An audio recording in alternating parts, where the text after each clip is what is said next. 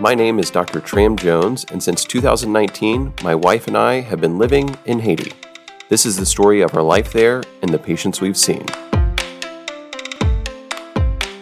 In our last episode, we started talking about the first time we held a survey in the mountains of Haiti. We talked about the rate of children that died under the age of five. And yes, I still think this was the single most important piece of data that we found from the study. However, it is one thing to know the rate of death and maybe even some of the causes. The next step, of course, is to look at what can be done to help this. There are a long list of things that can be done to prevent children from dying in poor environments vaccines, breastfeeding, clean water. During the survey, we asked a host of questions that got at how often these interventions were done. We're going to delve into what we found and how it changes what we do today. Even in the United States, there is a massive push for breastfeeding of infants, particularly before the age of six months. Campaigns for Breast is Best, encouraging breastfeeding immediately after delivery. And I'm not denying that breastfeeding is important in the US, but the US has one thing going for it high quality formula. The problem, of course, for places like Haiti is that formula is incredibly expensive, even for city dwellers. Go into the mountains and no one can afford it. So breast milk becomes even more important. In our survey, we found that 98% of the children had received at least some breastfeeding. The problem, though, was exclusivity. Most of the women, and this has been my experience in the last two years of seeing patients, introduced other foods early, often in the first month. We know this practice leads to increased child deaths. Not only does breast milk have important antibodies and nutrients for children, but food is generally contaminated with microbes, leading to bouts of diarrhea and pneumonia that the child is too young to fight off. I often trick my patients into admitting this to me by asking them, Is he breastfeeding well? Is he eating other foods well? I usually get an affirmative to both, even if the infant is three months old. Much of this seems to be cultural beliefs, passed down from their own mothers. However, a large portion is availability. A mother who works in the market in the mountains of Haiti has no daycare, no breast pump, no other options if they need to leave for eight hours to go sell produce. The child waits with the other children. So, to prevent the child from going hungry, they give the child solid food. Childhood vaccines are another method to prevent kids from dying. I am certainly not here to underplay the importance of vaccines in the United States, but these are vital in Haiti. Due to widespread vaccination, American kids are rarely exposed to measles, diphtheria, hepatitis A, and the like. But in Haiti, these are still present and still a cause of death. Vaccines are donated to poor countries for free by an organization called Gavi. But unfortunately, the supply of vaccines is only a small part. The biggest struggle is to get the vaccines in the right quantity to the health centers. The roads are dangerous for transport. Our city's vaccine depot was looted last year by a gang, and all the vials were destroyed when the local Ministry of Health representative refused to pay protection money. Ministers sometimes play favorites on which sites get supplies, and communication is a major challenge. While most people have cell phones, they often have not paid the minutes on their phones, so rapid updates on shortages are usually not possible. Many of the places in the country are still not wired for internet, and so frequently health centers are out of vaccines.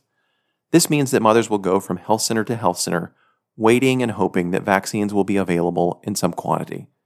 Often, even the health cards that track vaccines are out of stock, and thus the vaccines received are written on little slips of paper which are safeguarded by their mothers.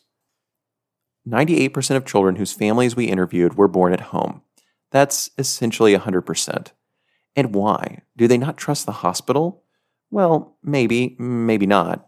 But let's think about it logically, even taking out the cost of the hospital bill. The hospital is about six hours away on a good day, probably consisting of walking, riding on a mule, and in the back of a pickup. So women are expected to feel their contractions and then hop on a mule for the next several hours. If labor is quick, they're going to give birth on the side of a mountain. If you were one of these women, what would you do? I know I'd be giving birth in the mountains. How does that knowledge change what we do as doctors? Well, I sure don't tell every woman to give birth in a hospital.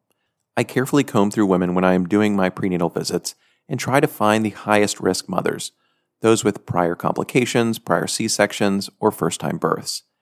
And then I ask them to do everything in their power to give birth in a hospital, even if it means finding relatives in the city for the last month of pregnancy. Another aspect that receives a lot of attention is clean water. We probably all recognize that drinking unclean water can lead to diarrhea, worms, and death in children. But this issue is not easy. Drill a well, you say? Well, yes, wells are great. They are incredibly useful for families. It is a familiar sight in the mountains to see masses of children trekking an hour each way to the local well to fill up their jerry cans with water for the family. Wells help with watering crops, animals, and convenience for humans but they do relatively little to help with diarrhea or child deaths.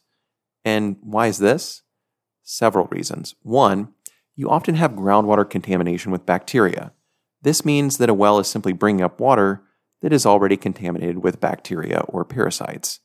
Second, without hand washing and clean utensils and buckets, the water will get even further contaminated on the trip back to the house. This is why, in most studies, treatment is best at the point of use, i.e., in the house. So we talked to families. Most of them, 71%, had some way of treating water, whether boiling water, buying drinking water, or using chlorine tablets. For the most part, they chose chlorine tablets. But only 43% had access to a latrine. And this meant that when they were going to the bathroom, they were further contaminating the water table and the streams. Perhaps the most important thing we found was that family size correlated closely with the odds that a child would die. And this probably isn't that surprising. If you took the children that were born in families with 0 to 5 kids, each child had around a 7% chance of death. On the other hand, if you took only the families that gave birth to 6 to 10 children, the odds that any one child would die jumped to 20%. If you took families that gave birth to 11 or more, it went to nearly 25%. Maybe this is obvious, and maybe you don't think it's a major issue. Maybe you don't know many friends who have six or more kids. But the average mother in our study had given birth to 6.5 children, of whom an average of five were still living. Certainly, this cannot prove that large families lead to more deaths, but this seems like a reasonable leap of logic. For example, we know that when women in poor countries give birth to two children less than two years apart, the children have a higher likelihood of dying. And this is for obvious reasons. The mother's attention is split. The household budget, already meager, is now divided between children. The mother is not able to breastfeed until the age of two, as women in poor countries are encouraged to do. But do these women want more children? We covered this in an old podcast, but from our polling and anecdotal evidence, the answer is a resounding no. Nearly every mother I have with two or three children does not want to have any more. Of course, the constraint, the limiting problem, is a lack of access to birth control. This is the primary driving reason why we started giving out free birth control, not just at our clinic, but at two remote locations in the mountains. Why did we survey the community? Why not just rely on statistics for the country of Haiti?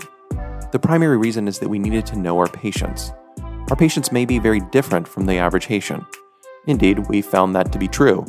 They were, on average, much poorer, and their children died at nearly twice the national rate. It also gave us clues on how to fight the problem. That we needed to address family size and that we couldn't ask every woman to give birth in a hospital. It taught us that we needed to educate on breastfeeding, but we also needed to offer free formula for women who are completely unable to breastfeed. Just the simple act of gathering these facts can reduce the risk that a child will die in any of our communities.